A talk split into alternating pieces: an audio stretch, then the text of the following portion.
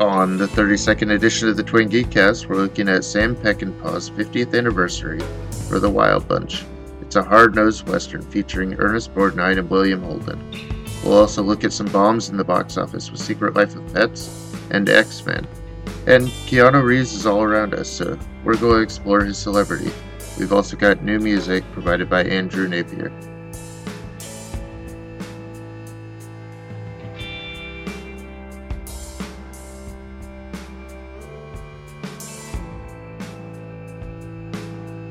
This week we have a new tune from Andrew John Napier, an old uh, middle school, high school friend of mine. Um, we used to do a band together. Uh, funny story about him. We we would sit around together doing like a um, pre-podcast. We just record our voices and just send it to each other.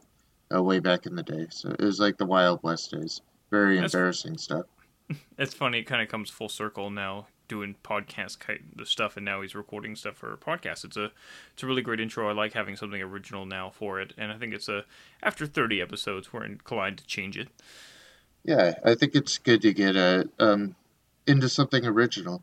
I like that he recorded with the full instrumentation, and um, if you if you want to look for more of Andrew's stuff at andrewnapiermusic.com, we'll be crediting him throughout since it's it's really good to have a someone professional and uh, trustworthy behind the music here. We can put a link to it in our our notes or description as well for this episode, so Absolutely. people can check it out. Yeah. Um, that... So so like the basis for the music was it was uh, originally recorded for a Spanish film.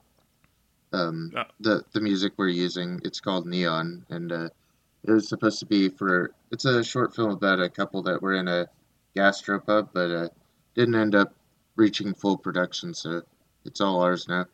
that's cool. We just get a uh, he passed on something that he was able to do. So I'm glad we can make use of something that he wasn't able to to get uh you know put into something else. Yeah, it's just been sitting dormant for years, so we're we're very lucky to have that. Uh, and he's done some work for Sony and WB. You can check it out uh, on his website. Yeah, I'm gonna leave a link to that. Uh, we also want to talk about. We're gonna talk about a big influential figure for this week, right? Kind of someone who's blown up in the past couple years here. Yeah, we've had the week of Keanu Reeves. Let's let's call it the year of Keanu Reeves. Mm-hmm. I think I think we could say this is where Keanu is kind of like uh, we've seen the trend over the past couple years now of Keanu really making a full comeback after the post Matrix fallout. Yeah. At the start of the year, we had uh, replicas, which was kind of a reminder of what his old career used to look like. Like this is a film that was held in production for about two years. It was a pretty miserable sci-fi movie, but um, then we get to see kind of where he's at now. Him walking out on stage at E3 last week was kind of like the realization of a moment.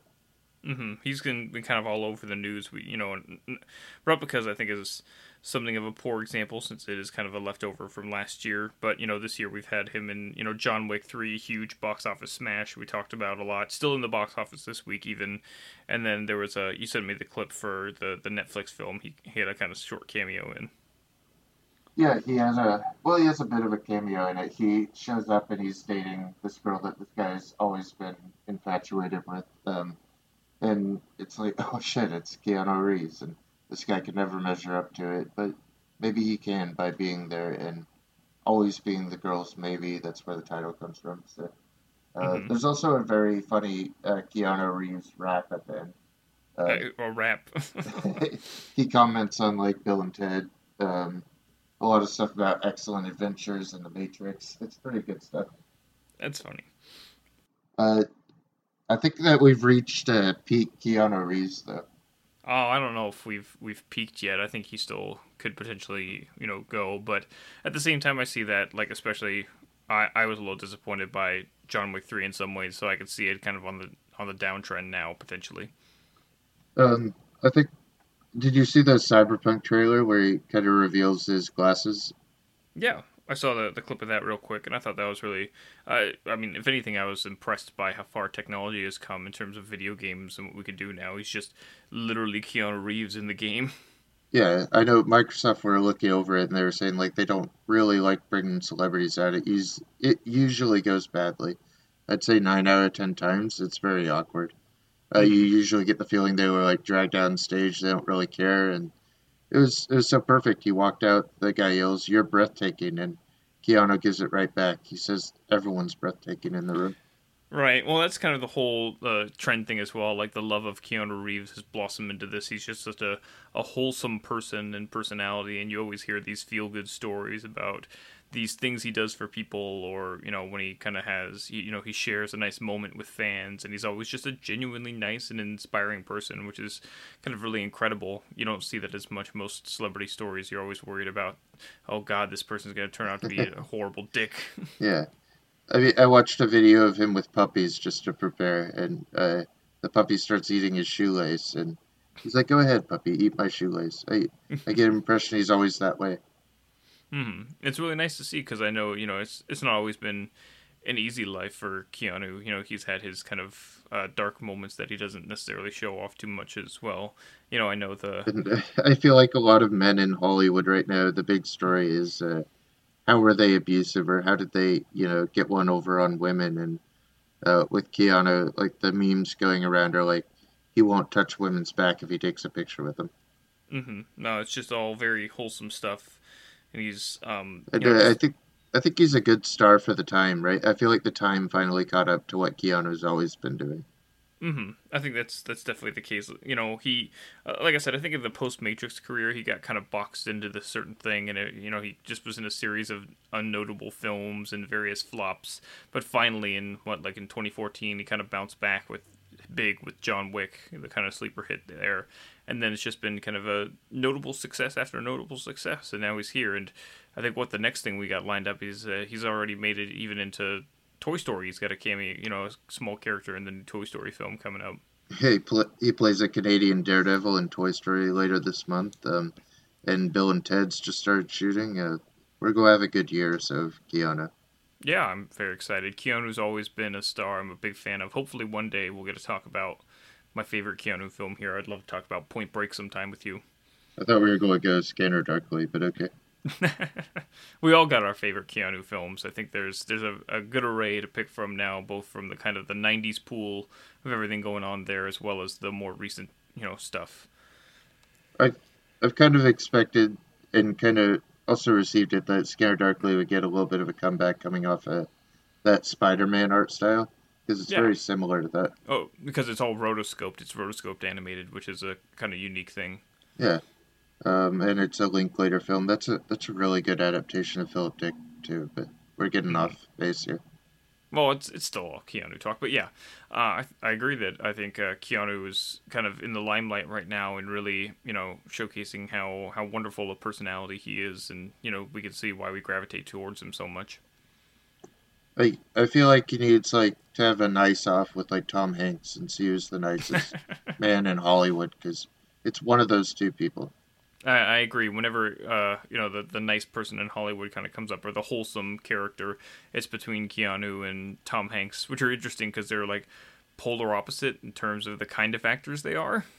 Yeah, I think it's good to step back and celebrate people like that because there are so many gross people right now that, uh, that a lot of bad stories out there that we don't really cover because it's political and uncomfortable. Yeah, no, I, I agree with that certainly. So it's nice to highlight the, the nice ones still. It's easy to want to shit all over Hollywood and the the machine that creates terrible toxic humans, but not always. Not all men or something like that. not to make it political. mm-hmm.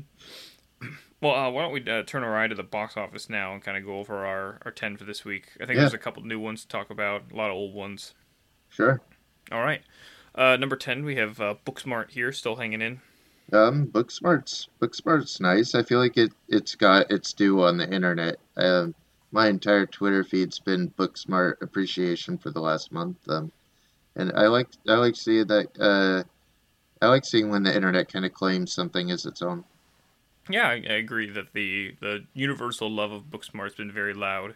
Even within our own site here, you know, Kevin has certainly spoken out about it and really enjoyed it. His favorite of the year, I think, or maybe it's Deadwood. Who knows? It, it could one of those two probably. There's uh, nothing in common with those two, but they're both very good movies. Mm-hmm. Uh, number nine, we have uh, Pokemon Detective Pikachu still here as well. I think we'll see more Pokemon. I don't think it's ever going to be like this again, though.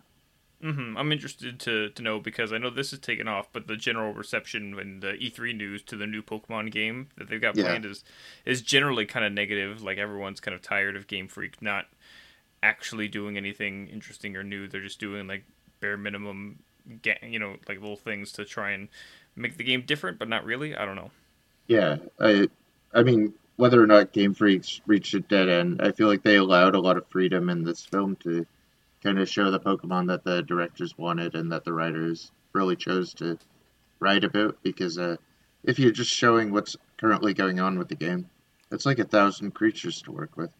Yeah, almost at this point. It's almost reached such a capacity that you can't really design something new around that many systems and that many creatures. Yeah, I think at this point it might be for the best if if they kind of dial back. Like maybe if they don't die off at the very least, kind of uh, take a break from making games for a bit. You know, we'll see how this new Yeah. one goes and then see. But you know, they can divert a lot of their attention to potential new movies. And it should have been the big moment of Pokemon going to consoles. It's not like Pokemon XD or whatever that was. Um, Right. it's it's actually a moment. So uh, we'll see if it actually makes that impact. There's a lot of capacity on Switch to support it. So Mm-hmm. We'll, we'll certainly see. But that one was one of the lesser Switch titles, I think, to be kind of announced at E3 this year. oh oh yeah for sure. Um, I I was I was pretty excited by some of the Switch things. Did you watch any of them? Uh, I didn't watch like a whole lot. I wasn't able to find time, but I did see like all the things that are being released and whatnot. And they they got like a full catalog coming. Anyone who's interested in everything going on, even just in the next month here, you know, they already got a lot of shit ready for us. Well, Kevin got his Banjo Kazooie, which is always hoped for for years. I'm just happy about that. I'm happy for Kevin. Hmm for the the new Smash edition, I think uh, the general fan base very very much appreciated Banjo It's great. coming in. It's great because it showed his silhouette, and then it it was just right, the um, the Duck Hunt dog. the duck hunt dog, and he was just holding a dead bird. So it doesn't. hmm uh, but then it came back, and it was trolling Kevin a little bit, which I also appreciated. It was funny to see. You guys had a, a lengthy discussion uh, about E3. I know. Oh yeah, yeah. Uh, it's it's fun to watch it as a staff, and it's a big event. Um, we also started our own YouTube, so you could look out for that. See some uh, occasional video games, but we're a Yeah. film site. What's what very, other very films are there? occasional. Yeah, right. Less films. Uh, at number eight here we have uh, Avengers Endgame still, and I think at this point we're Is what's the story on Endgame right now? we're I think we're locked in for it not surpassing Avatar finally, right? Yeah, it looks like it's not going to happen. Um, I I don't know. Uh, did you see that clip of uh, I think it was Gwyneth Paltrow realizing that she wasn't in uh, Spider Man? No, I didn't. I didn't know that was a thing. Yeah, Jon Favreau was standing next to her. They're they're doing some cooking show, and and she's like, uh, "Yeah, uh, well, I wasn't in the Spider Man." He's like, "You were in the Spider Man. You came out during the graduation." She's like, uh, "No, I shot Avengers. I I know what I was in." but uh, she doesn't even know what the roles are, which tells you a lot about how Marvel shoots these movies. Right, very kind of out of order and sporadically. Like you you don't know what part you're shooting for which what film. movie? Yeah. Yeah. I mean, it's it's really hard to believe that they all care about the material when they, you know, when it's possible for someone not even to know they're in a film. Hmm Certainly, Gwen- Gwyneth Paltrow, I think as well. Like what she's been uninvested in this since probably the first or second Iron Man film, which is right. the the majority of the one she's been in. Yeah. Um, we'll see if she's in new Spider-Man, but don't ask her; she doesn't know. right. Uh, let's see. Number seven, we have John Wick, Chapter Three, like we talked about a little bit here. I think I like it a lot more than you do. I think it sets up an opportunity for four that I'm I'm very very interested in. I think you definitely like it more than I do. I mean, ba- just based on your rating on on Letterboxd, it's like you seem like you really liked it. Yeah, I, I mean it's it's in my top ten so far. It, it might not stay there, but it is. hmm I don't know. I, I definitely felt a bit like you know empty by a lot of what was going on, and it just seems that the the story has taken a very you know stark you know difference from the original film, which was kind of very uh, much more realistic and, and kind of held to a more subtle you know standpoint there, and now they're just kind of go on whole hog into this weird assassin universe thing, and it's gotten very nonsensical. I feel. I know it's a good franchise though because people could pick their favorites. That uh, there's a there's a variety of people who like one, two, or three. So. Mm-hmm. I still think overall it's the superior um, uh, Keanu Reeves franchise to the Matrix films. Whereas, Yeah, you know, I- the Matrix yeah. has like the one really solid film, and then the other two kind of lame. And I don't even- one, I don't know if you're on board. I, I don't love the Matrix either. So oh, I'm I I like the Matrix a lot, but I don't feel like it's aged. The first one has aged terribly well. It's got a lot of '90s isms to it. yeah, And, it's again, it's severely it's severely on the verge of the millennium. That's how it mm-hmm. feels.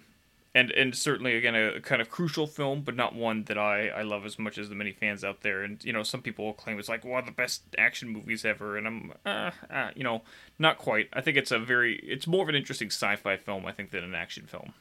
I think retroactively, my favorite thing is that now that they're trans directors, you could claim that as one of the huge successes for a trans community. So I Yeah. love that about it now, but otherwise hasn't aged for me.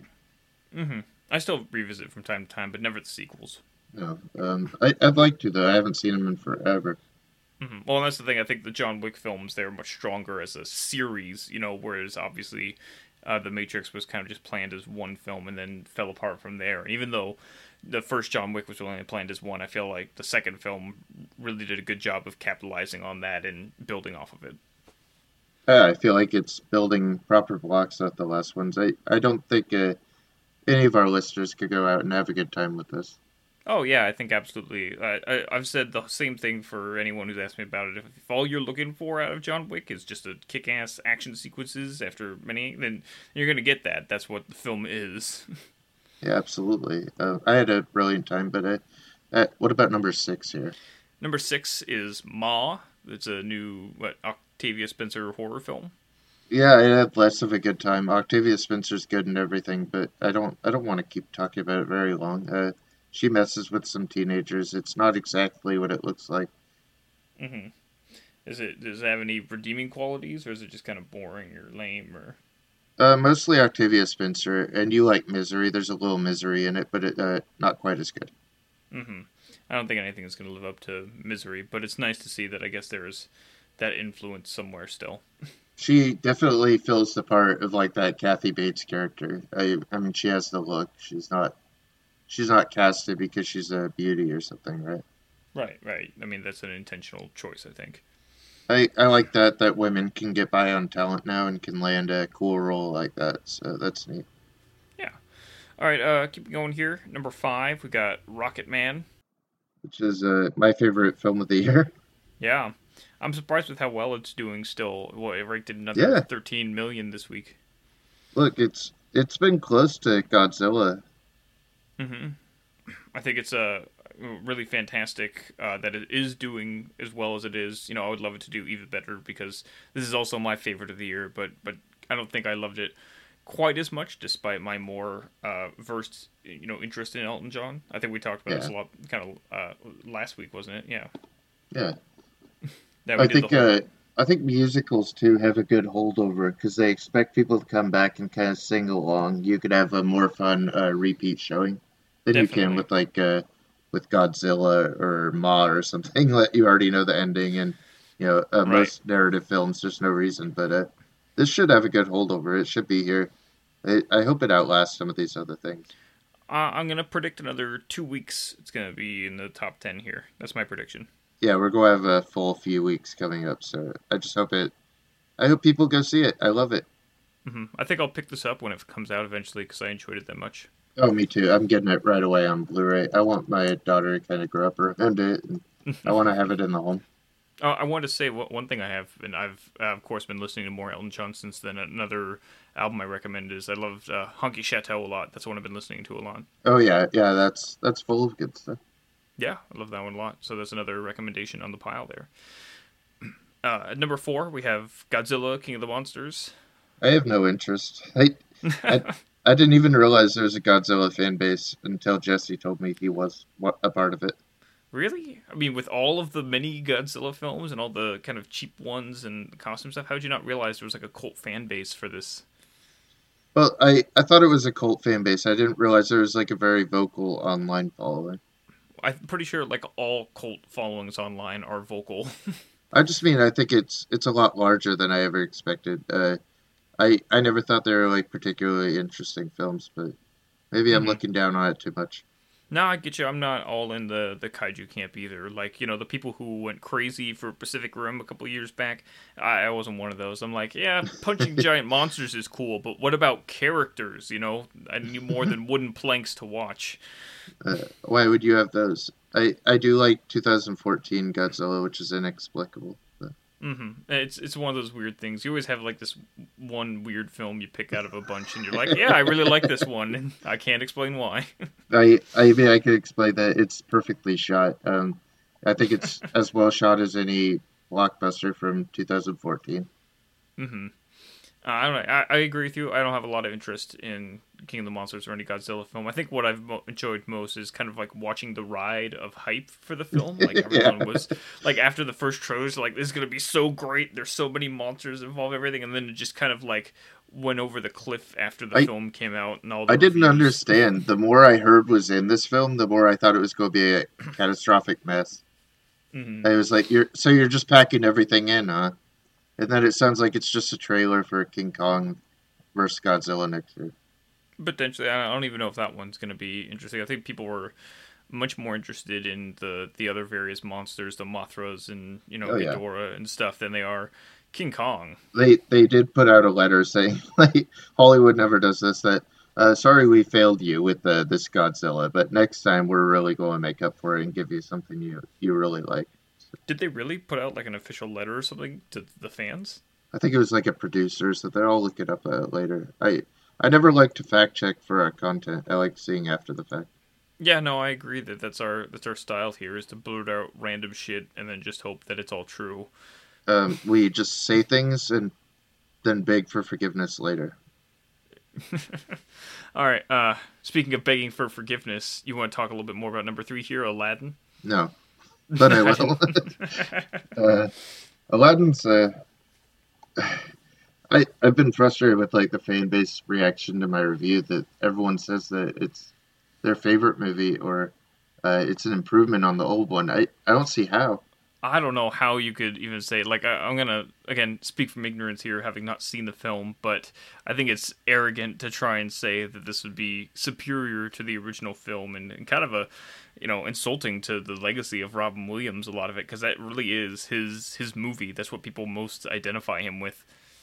I was so bored within about 10 minutes because I knew everything that would happen. It doesn't do anything especially new. And Mhm. what it does do, like, it it's inconsequential whether or not the genie has a romance because that doesn't matter to the plot. Right. Well, I, I found it interesting as well how how much people were not receptive to your, your critique of the film in, in the review, because I think you were fair. You were very you know forthright with uh, the your critiques and the problems you had with it, and actually broke down why they weren't good. And you know, yeah, it was a I- I mean- eviscerating review, but I gave credit to like the the one thing I really liked, which was that Jasmine got a voice, and it's a song about not being silenced. Uh, it's very frozen, conceal, don't feel stuff, but all right. Yeah. Well, I think it's again, like I said, I think it's a fair, if not very, you know, mean review. It is a little mean, but not undeserved. I mean, I guess it's not written for the fan base. It's kind of written for people. That, I just suggest you avoid this movie. Mm-hmm. And that's definitely, I think, the case. Like, I think you said some other people when they they had the same reactions when they saw your Wreck It Ralph review as well. yeah, they did uh, within the same Disney group. So uh, I think uh, I think they might not like that I hate Disney, but yeah, I don't even think you hate Disney necessarily. I mean, you spend majority of your dad time, you know, spent watching Disney and and appreciating Disney. I think you don't. It's not that you don't like Disney. they they think that I'm anti Disney and that I that I hate the corporation. But mostly it's just that they put out bad movies. Yeah, as of lately, you know, all of their their strictly Disney stuff. Like, what those are the last three big projects. That and you know Dumbo as well here. So I mean, if your if your only good movies are coming from studios you bought, then you might have a problem. Mm-hmm. Definitely, Disney has lost the way a bit. I think here, and Aladdin is is probably the poster child for that idea. Your only good movies are Star Wars, Marvel, and Pixar. It's like uh, you're not in you're not developing anything. Yeah. Well, well. Speaking of other bad Disney movies, we have the latest Fox thing now, which is Dark Phoenix, huh? yeah. It, Uh, I don't know. Uh, I, I know that Bro's got a review coming for this one here now, uh, and it's. I've gone through and edited it. uh, it's a it's another scathing review. Oh, that'll be. I'm sure that'll go over well with the fans. You think the Disney fans will reject this one too? Are they gonna st- Are they gonna stand by Dark Phoenix because it's a Disney property now? I'm sure it's their favorite X Men ever, based on what I see from the uh, Disney fans. Mm-hmm. Uh, can you give me a sneak peek? Anything kind of interesting from Bro's article? Just a little snippet, maybe. Oh man, um, talks about how there are no like character motivations and how they kind of dragged out the most interesting X Men plot in like a cynical um, cash grab that they didn't understand exactly what worked with the Fox property. It's kind of like a clash of corporations. Mhm. Um, uh, there's there's one line. Um, the best part of the film, however, goes to Magneto, who tells Charles, "You're always sorrow- sorry, Charles. There's always a speech, and no one cares." I thought that was kind of emblematic of what the film's about. Like, there's always people talking. Nobody cares about anything they're saying. Well, that's kind of the the issue with the X Men series in general. Like all, what is that? Eight, nine, ten of them now, or whatever. The Fox X Men films. Is eleven that of them. Yeah, so, something like that. There's only one interesting conflict, and that's between Xavier and Magneto. right. And they they have the same conflict in every film. And then the other interesting thing is you got all of the Wolverine stuff because Hugh Jackman's really good at playing Wolverine, and everyone else is not given proper you know due. I think there's a whole generation of people who don't know how good the X Men are as characters because they've been so sloppily handled for so long. And then they wrote into their best, you know, what's widely considered their best plot. They just like plopped it on this movie that was very troubled, and yeah, uh, I, it was they kind did that before with the Last Stand too. They kind of just like rolled out the Dark Phoenix saga, just take a big shit on it. and it's not a good feeling. It's like this series that has a lot of Bryan Singer's influence. It's it, it's gross. I'm glad Yeah. it bombed here. Yeah, uh, I'm definitely hoping to see, or I guess not see the X Men series for a long time. Like we need some distance, I think, from these films to really truly start over again. So we should probably take bets now. What do you think of the New Mutants? Is that gonna happen still?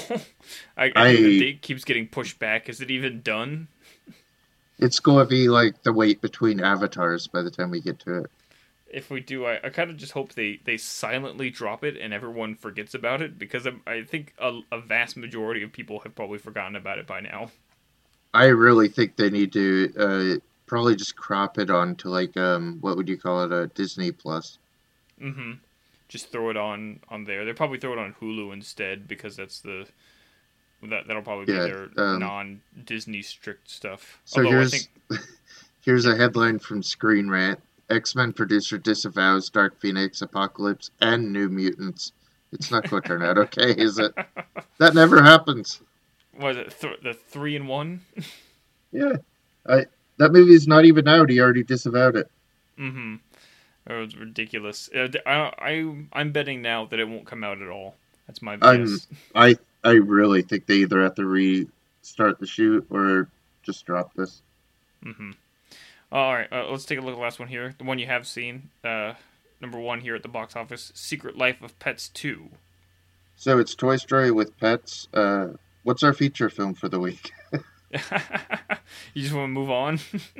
Uh, it's not very good. It's not as fun as the first one. Uh, I like the first one because when the family leaves, the dog's like headbanging and listening to some metal music, but uh, they kind of explored that full potential already. It's nice Mhm. to see uh, Illumination can't just get by on nonsense. Like, I really wish something like Missing Link had this opening, but uh, you know, it's it's not going. It's going to make its money back, but not much more. I think. Mm-hmm. I, I always hate when uh, sequels do this as well. They just slap a two on the end of the, the title of the original films. Like you can't come up with an interesting subtitle. right. Uh, I mean, there's nothing interesting about it. The structure's bad. Uh, uh, Ezra likes it. Did you take her to go see this one, or Yeah. Um. I, I we didn't even finish it. We got through a lot of it, but it's it's not great. hmm I'm sure she she was Uh, uh, kind of antsy to get out. You can use that as your excuse for walking out of the film. I mean, uh, even films she liked, like Penguins, it's it's a it's a long demand for a two year old to sit through a movie. Yeah, no, it totally is. I'm surprised that you're already taking her there, but nice to start early, I suppose. Well, the good thing is because I'm covered on A list, it doesn't cost anything for me, and they don't charge her until she's three. So Yeah, that's good. Uh, but you know, g- glad you also know when to kind of take off when needed as well. yeah, um, I like the idea that we could just try it out and get her ready for Frozen two and uh, whatever she wants to see coming up. hmm You think she'll sit through that one all the way? Oh yeah, yeah.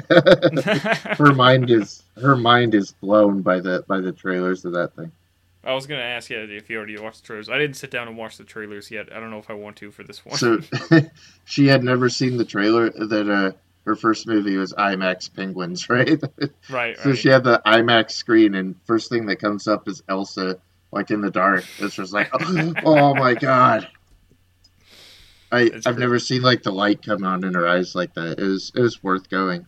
That's that's a story you're gonna have to tell her when she's older as well. Absolutely. And then uh, she ate so much chocolate, she was very hyper and started making penguin noises at the couple next to us. So we had to leave, just out of shame. that's that's really funny. They didn't mind her, but but you know she was like running up to them a lot, and I didn't want to interfere. I want them to get their twenty dollar IMAX ticket worth. Right, right, of course. At twenty dollars, Jesus. I'm, I'm sure they. I was I was gonna say I'm sure they they still kind of appreciated her cuteness running around and and all that. Yeah, it makes it better. She also had her penguin doll next to us that she kept trying to feed milk, so that was fun. I, I'm gonna make this a reoccurring segment to hear about Ezra's trips to the movies. I think that would be interesting.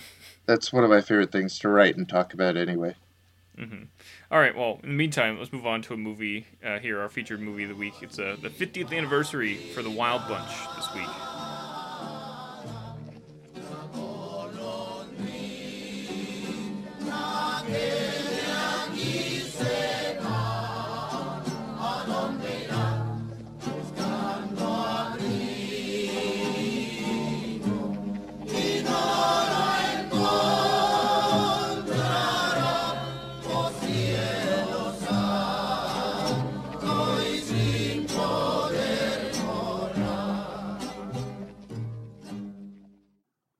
Probably get like a get like a exploitative trailer in here. hmm Something very profane, I suppose. It'd be emblematic of the film. I like the exploitation western trailers because they're always like, uh, there's like a sense of like whiplash, and uh, they're they're always like, oh, crane your neck. The western game's changed. Hmm Oh yeah, definitely a complete like 180 from you know the kind of very traditional Hollywood westerns. That's that's kind of what you gravitate towards with all those kind of spaghetti films. You talked when we were watching the film. You talked about one of your favorites, uh, what Cutthroat Nine, right? Yeah, um, I love the exploitative westerns and uh, especially Italian ones where the music really stings and pinches a little bit. Hmm I, I thought the the music for this one was really nice, but definitely not like your kind of Morricone, you know, loud trumpeting scores. You know, this one was definitely more of a subdued, you know, kind of It's Mexican it's very sad Mexican music actually. Yeah, yeah, which is kind of fitting, I think, for the the general story going on here. Uh, this was your first time seeing the Wild Bunch, right? No, I had seen it once, but like I said, I was doing a lot of uh, drugs and alcohol, so just like Peckinpah when he made this, I'm pretty sure. Yeah, it's kind of fitting way to to kind of not remember the film, right? Right, I'm sure he didn't remember making it, so I'm right there with him. it's it's definitely a film of of excess, and I think we we talked about its kind of central point in in shifting Hollywood away from the kind of you know do-gooder code that had just uh you know dissolved the year before the Hollywood Hays Code, and this film kind of in Um, tandem with uh, Bonnie and Clyde really changed our depiction of violence. Yeah, this film asked right away, what did you ever have a code for? Let's violate everything you ever had in it. yeah, ex- excessive nudity, violence, you know, lots of profanity. It's it's extreme Most- in all the great ways. I think most shockingly, it centers the violence around scenes with children, which yeah, well, yeah, that's how it opens up. It opens with this this kind of metaphorical image of the children torturing and burning the, the scorpion to death. Which is have you ever of- seen uh, what's it called? Who could kill a child? No, I don't, I don't think I have. What is that? Uh, it's very reminiscent to this. It's like where these tourists go into this European village and uh, or uh, they go into this uh, foreign village, and they're all the children are absurd. They're they're absurdly violent, and they want to go kill the people. So, will the people kill the child to survive? That that's kind of the plot. It's a very gritty, um, very gritty Italian film. Mm-hmm. I can see that. But again, you get the sense there's a lot of the children around, but the story does focus more on the opposite generation, the the older, aging cowboys here, kind of out of time, and the world has moved on without them. So, I feel like the opening shots say a lot about what's going to happen. Mm-hmm. I, I certainly agree. You got the the setup there, you know, like I said, kind of the more Italian Western style, where you're having all of the group assemble you know, going to start this bank heist, and you get the the title cards with all the important players there, and it's juxtaposed with the kids, uh, like I said, torturing the scorpion there. And it starts out with the Temperance Union having their alcohol anti-alcohol meeting, of course. Mm-hmm.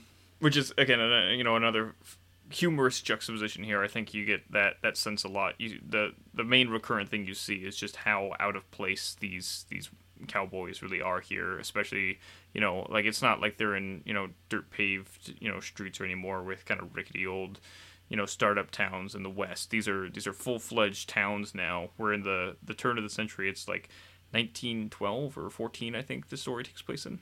Yeah, and it has the same feeling as if you've played like Red Dead Redemption, where the West is going and it's being replaced. Uh, the trains being like a a prominent symbol of the of the movement toward industrialization. Mm-hmm. Which and you know there's a train that plays a huge you know part later, but there's even more than that. You know we got full on machine guns here, and even a you know an automobile at one point later in the film. Like the, the um, transition. all of these things connected to a certain death of the mm-hmm. ideal. Right. Yeah. That's that's the overarching theme of the film here is the kind of the death of the West, and I think the Wild Bunch really is one of the, the most exemplary films that portrays that alongside what um, um you know, un- Unforgiven.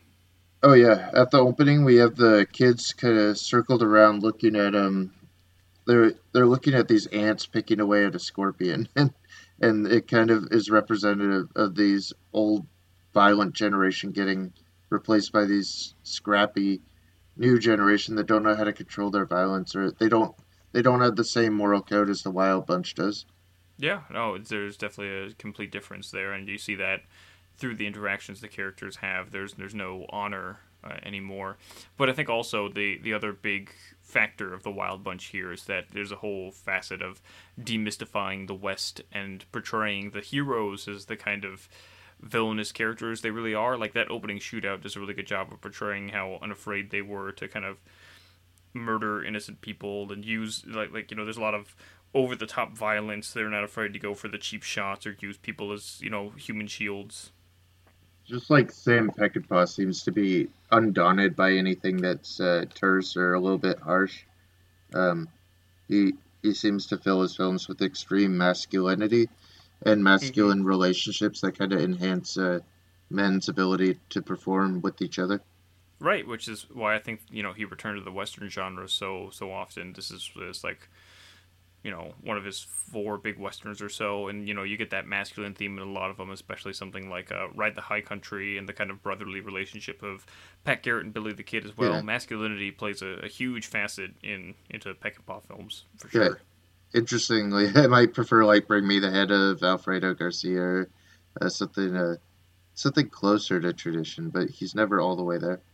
Yeah, well, this is certainly, uh, I think, probably the most noteworthy film Peckinpah ever made. This is kind of his most beloved film. Um, you know, and one of the most important ones, I, think, certainly for sure, it helped in shaping the Western genre and American cinema as a whole. But I, I think we kind of both agreed this isn't quite our favorite from him. I, I think I do like it a bit more than you do, though. Uh, I think I like Bring Me the Head and Straw Dogs is pretty cool. Yeah, I mean, I found it kind of funny while watching the film that you had issues with the the more misogynist elements here, and I'm like, oh, I wonder what he thinks of Straw Dogs then, because that one's really misogynist. I don't think I like either of them. I think I respect them both. Yeah, I don't think anyone is supposed to like Straw Dogs. Like no. it's not meant for you to enjoy. I don't think I like Sam Peckinpah either. So. Mm-hmm. Well, he he's an intentionally, you know, kind of provocative director. There, his his whole intent is to to frustrate and you know kind of enrage you with the depiction of violence and the senselessness of it. Like it's all purposeful, especially in something like Straw Dogs. Like the reason that Straw Dogs is so hated, that means it's a success. Yeah, I think it. I think this one especially has so much the quantity of new ideas of new ways to shoot violence against a code, and it's also a film about breaking moral code. And even though these guys have one that's very loose, it's not very informative for them. Mm-hmm. Well, that's that's certainly a big facet of it. Is the signature Peckinpah cinematography is kind of on full display here. You know, super super fast editing. You know, some shots being only you know point something of a second or whatever. Yeah. And then, you know, crazy, you know, motion zoom shots and lots and lots and lots of slow motion. I feel like the hero of this is in the edit, though. Um, a lot of good stuff's done with slow motion that really carry uh, his direction. I feel like he's well paired with an editor this time.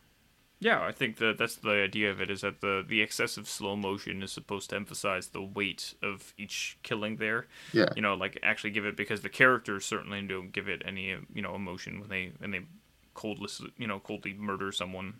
And I think like the most the most all the striking things for me are done in editing. I don't know who's the editor here, but they did a fantastic job. Uh, I love a lot of the cuts of it. It loves to go from like loud sound to complete silence. Yeah, oh, and that's one thing for sure. This film is a, a loud, loud film. If you're gonna watch this, make sure your neighbors aren't listening. Yeah, I had it turned up way up too because I, I was really soaking in some of the sound. Uh, I love the uh, very dramatic Spanish sad guitars, and I know at some point I said to you, I was like, something bad happens every time someone sings, and I realized every time someone does anything, something bad happens. Mm-hmm. I actually did look up. I think I think this is interesting. The editor of the film, his name is uh, Lou Lombardo, and he did a lot of uh, stuff for um, Robert Altman. Yeah, a lot of Robert Altman films. He did what uh, California Split, Thieves Like Us, Long Goodbye, McCabe and Mrs. Miller, and uh, Brewster McCloud. God, it makes a lot of sense. McCabe and Miss Miller, uh, especially when you look at like the editing of the shootout later on. Mm-hmm. I I definitely agree. You can see that kind of connection there, and um, you know, but I, I, think in general that we agree that the, the Wild Bunch, you know, is a hugely influential in terms of its editing and violence portrayal. We said that, but uh, I think one of the the better moments in terms of the violence is there's a really great uh, robbery sequence. The train robbery sequence is very fun. You pointed out that it's very similar to the one in Breaking Bad.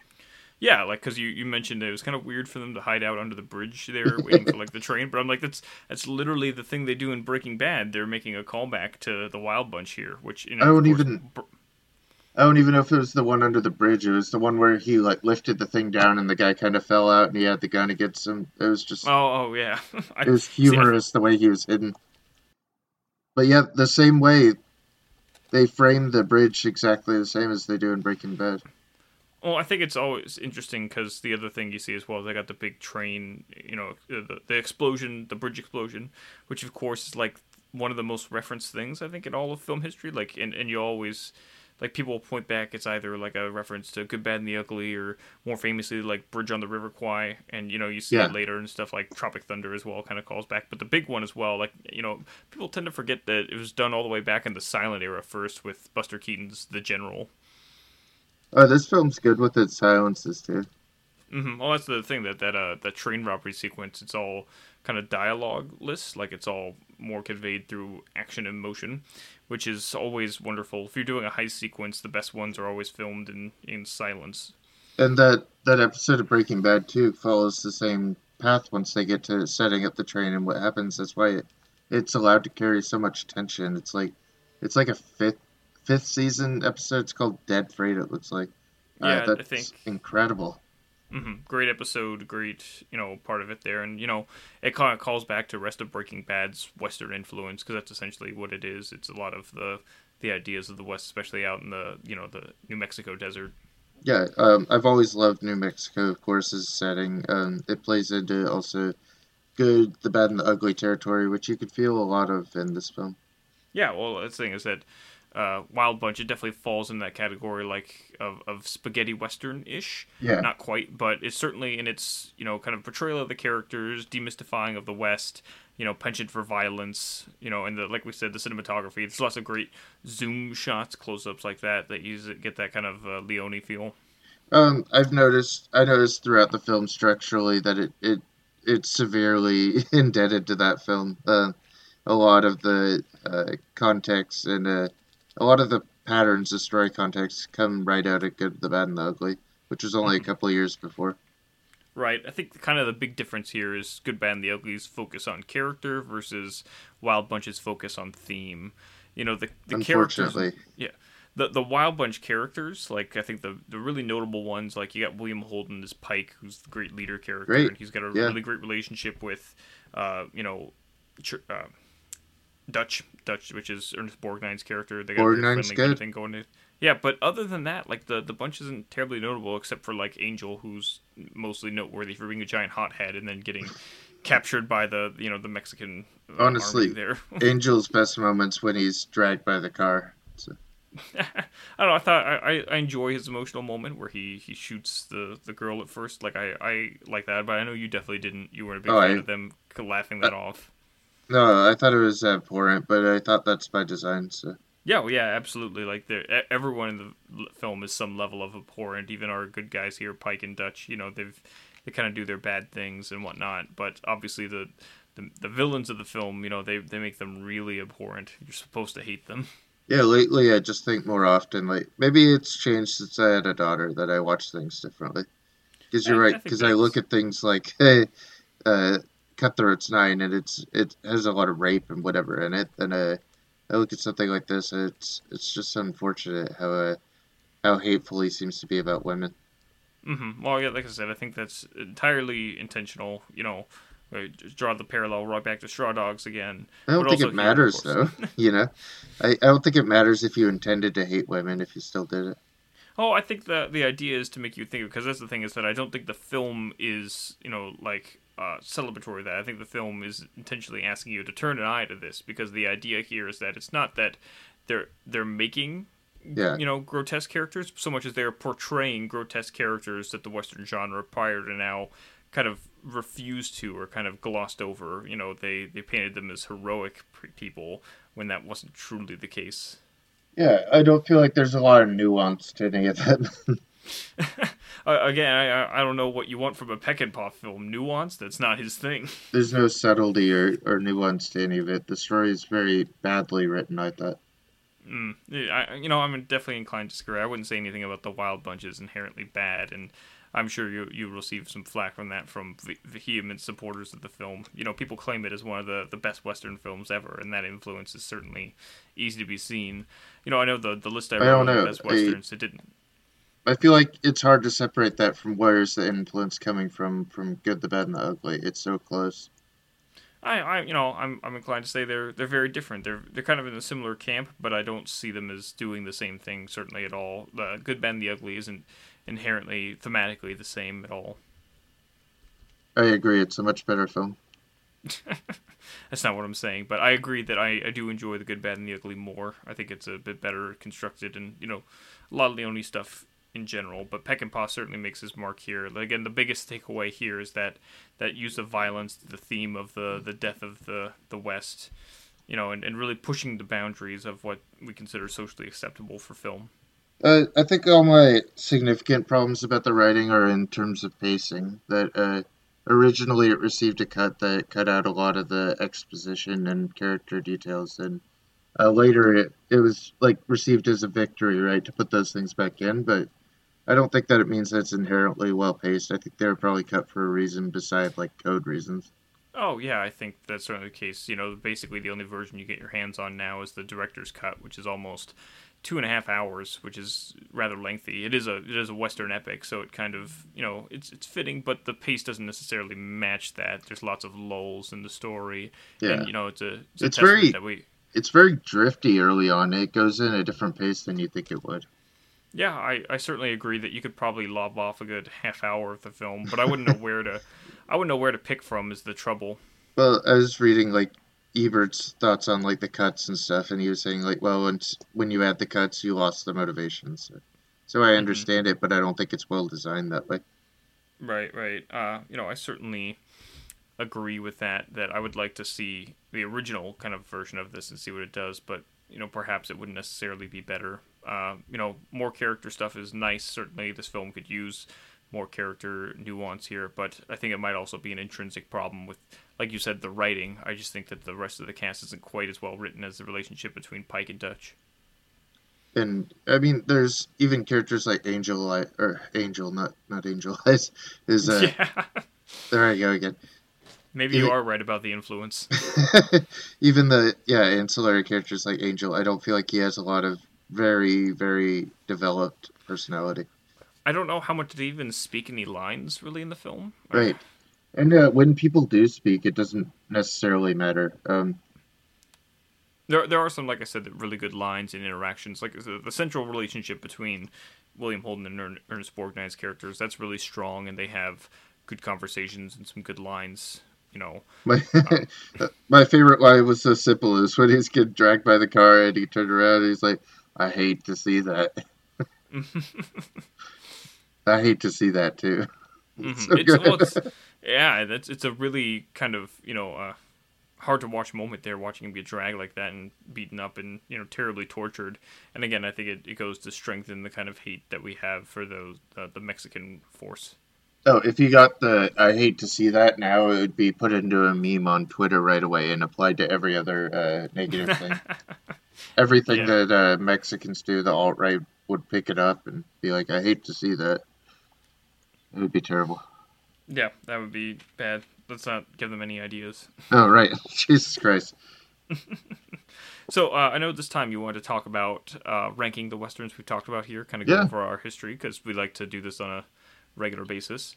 And I wish it were going to be. I mean, it's going to be more contentious eventually when we're fitting things in, but I feel like we're probably pretty close. Uh, should we start with the bottom here? Yeah, uh, I like the the bottom one. I think what this is our fourth western we've talked about now. Is that it? I think that's it. Unless we're I counting guess, Midnight I guess it is. Yeah, do we? I don't. No, I don't no. Midnight so. Cowboy is not actually a western. That was a joke we made. I know. I I'm a little bit more flexible, but I don't think we have anything that I'd be flexible about here yet. No, I mean it's not a lot. It's only four, but we're just gonna, you know, we're recapping what we've talked about so far. This one, uh, it's so we started with Shane, Great Silence, Red River, and now Wild Bunch. And actually, I think that's my order from order? top to bottom. Yeah. Yeah. Um, have we? Are we going to do them in order of uh, good to bad then? That that is uh, my order, good to bad. I think uh, Shane, one of the top five westerns ever made, one of the great, yeah. great silence, very close behind it. You know, super influential. We talked about you know a lot. That's the kind of Italian side of things there. Um, you know, Red River loved Red. You know, Red River, very kind of adventurous, classic western, very you know, mm-hmm. you know John Wayne spirit hawks there as well. And then Wild Bunch, which is kind of on the tail end of things there. I like Wild Bunch a lot, definitely more than you do. Understand its kind of significance in the role of demystifying the West, but you know, again, I, I don't think it's all the way there. Its excess is sometimes a little too much. I wonder if you like Red River a lot more than you like this. Oh, I definitely do. I love Red River. Red River is such okay. an e- easy indulgence for me. Okay, I think you were already saying that. Okay, uh, I think that Red River for sure needs to be placed above this. I don't think we have anything contentious, but once we get to some of the Italians, I'm sure I'm going to have a a few words for you. I think I think the only thing is that really like I think both Shane and The Great Silence are pretty close to kind of perfect Western films. Yeah. And if you told me that you like The Great Silence more, I'd be like, yeah, I could see that. Certainly, it's it's got its its place there. Like those ones are somewhat contentious for me. I think they're like back okay. to back in my ranking. So you want to put Great Silences first? Let me. No, no, no. In. I'm saying I'm saying Shane okay. is still kind of number one for me. Uh, just Shane, barely though. Second place, then. the good, the bad, and the ugly, which we haven't even done yet. It's no, we haven't. But that's one we'll, we probably should get to as far as for our, our Clint Eastwood Western. Western is probably I feel like or something. I feel like we reached a block because you don't want to do the first film. I yeah. I don't know. Why can't we just jump uh, to it? It's not. They're not intrinsically connected. You know. I know. We we could do them separately. I think I'd be fine with that. That's I'm sure people would want to hear about the good, bad, and the ugly the most out of all three anyway. That's the iconic one and has the most kind of to talk about. Um, uh, by the way, between this and we were going to what were we we go to do? True Grit this week. True Grit. True Grit also has its 50th anniversary this month, and it was kind of a toss up between which one we want to talk about because you love the the book for True Grit quite a lot, but you know, I, oh I yeah, push. it's one of the best American novels ever written. Charles I think we decided to push for this because it's one you hadn't really remembered too much and was worth revisiting, and I think it's the the kind of more important film to talk about. You know, it's a hugely influential Really? as far as for 50th anniversaries. If you say so. Uh, yeah, I think it's undeniable. True Grit really doesn't have any any marker on society. I think. Oh, that, that's harsh. I think it informed every Western story that came after it. Pot- potentially did, but the film certainly didn't. No, John no, Wayne no. kind of w- walking around drunkenly and you know I mean, yelling lines from the book. it's a it's a pretty traditional John Wayne performance. It's it's not not nothing special in his career, right? certainly not, but he won an Oscar for it anyway. that's true. uh, same year as uh, some of this other stuff. yeah, we talked about 1969, this a on, good year. on Midnight Cowboy. We talked about how they both lost out to John Wayne because they felt they owed him a pity Oscar. Easy Rider was that year. Butch Cassidy. Imagine this year with Butch Cassidy, Midnight Cowboy, Wild Bunch, True Grit. Holy shit! Yeah, all the '60s, late '60s were a huge, you know, turning point in terms of you know film here. All of these are huge, influential films that we, you know, still remember today. We talk about. I mean, I think when we end up looking at like what we cover most, it's going to be a lot of '60s, '70s stuff. There's there's a lot of That's good. generally the that that height of the kind of auteur era. Yeah, I think we generally agree that late '60s, kind of early '70s, that's kind of the peak of Hollywood filmmaking. I guess through the end of the '70s as well, because you got stuff like Apocalypse Now coming up on the end. Well, our podcast doesn't. Well, we cover quality films and we like to talk about good things, but o- overall, it's usually auteur focus, isn't it? Yeah, I think we, we both subscribe to auteur theory pretty strongly here. Certainly, I do with my you know penchant for Orson Welles and stuff. Yeah, I think I'm. I think I'm close to it. Uh, although I'm more likely to take a director who hasn't done any other good work and and celebrate like one thing that uh, I believe a lot of directors just have one perfect movie in them. Mhm, Potentially, I think that's an interesting kind of theory to have. What about the people who end up putting out more than one perfect movie? What do you Like- think of that? I have trouble with someone like Clint Eastwood because I don't really feel him as an auteur, but he's made excellent works forever. I I I would say he's an auteur. He definitely has a through a thematic through line of the kind of films Yeah. he makes. So I think I that's mean, he- definitely there. he he's just not as but- strong as an auteur as someone like you know John Ford or you know for instance you know Truffaut or whoever. I don't think he makes like an artistic statement that's uh, you know necessarily the same as yeah, like you say, Welles. hmm Yeah, no, his is definitely more politically motivated. I would say Eastwood is a director in some ways. And it's funny because I, I may not agree with him, but I like him the most usually.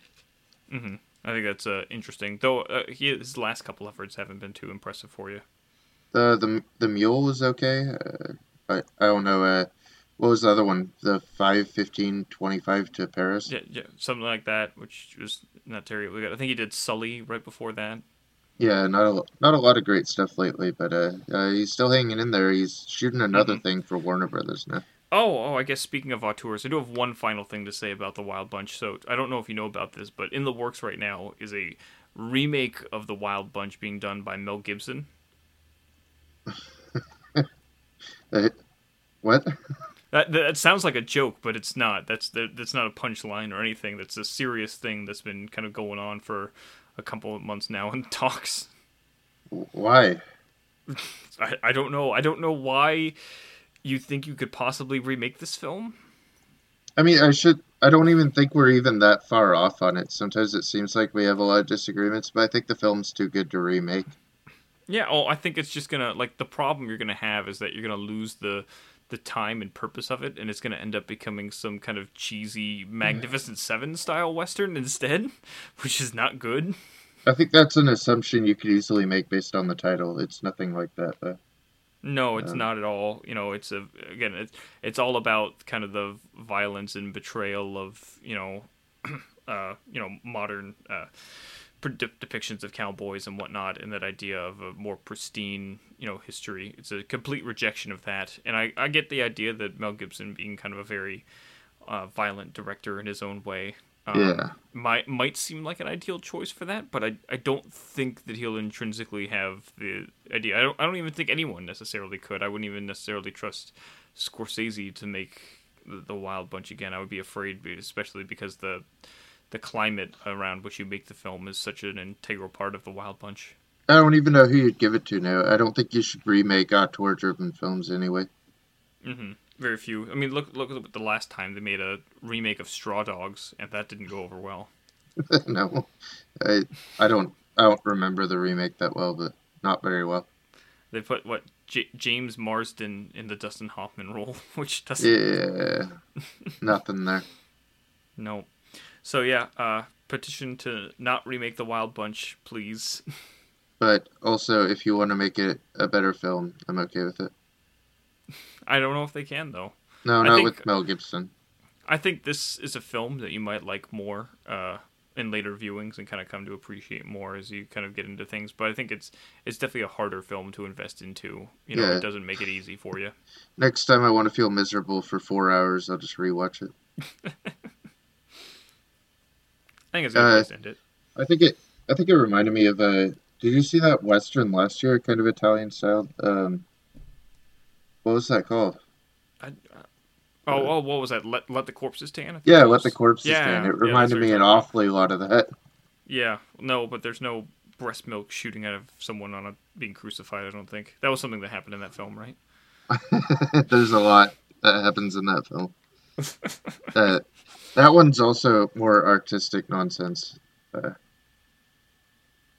yeah, no. I, I, to answer your question, no, I did not see it because I don't uh, go out to the movies. I I don't even know if it showed anywhere near me, but I I I think that might be worth it if you're looking for something that's uh, ethically compromised and it's a modern Western film. Mm-hmm. I think uh, I think there's still a niche for that. I'm always interested to hear about films kind of trying to re you know return to old styles and things that we did because largely this kind of film is dead. I think that's that's one interesting thing you can say about the Wild Bunch is that the Wild Bunch is kind of like this final marker on the the completion of the Western genre at that point. Yeah. Like m- most other westerns made after that point, they're just not the same. They don't measure up. Very few, you know, are able I'm, to compete. I was still going to say it was only made because Good, the Bad, and the Ugly was done, but I don't know. I'd be interested to see if you can find something that intrinsically connects the two, like if Peckinpah states in an interview or something that he was influenced. I wouldn't doubt it, but I, I don't have any immediate evidence to go off of, so I'm dubious. I need something more than the structure and Angel Eyes, right? So maybe yeah. I'll come back to that. That would be a fun essay to write if I ever return to it. Maybe I'll look at that. I think I'd be interested to hear the similarities between that, the spaghetti influence on Peckinpah westerns or something. But uh, for now, I have a little too much bias, and uh, I think we covered it all right. Yeah, I think we did a pretty good job, and we we did our best not to allow you to spread your hate about the film too much here. I mean, it's so easy when the director's so hateful, isn't it? Mm, I suppose. I suppose. Um, other than that, uh, what do we have coming next week? Do we have Alien coming up next two weeks? It might be. I don't know. I'll have to check the dates again. Uh, Alien soon. We don't know what's next, so it'll be fun. We never know what's next. That's that's the whole kind of conceit of this podcast that we don't know what the hell we're doing. right. we'll uh, talk first, research later, and we'll catch you next time.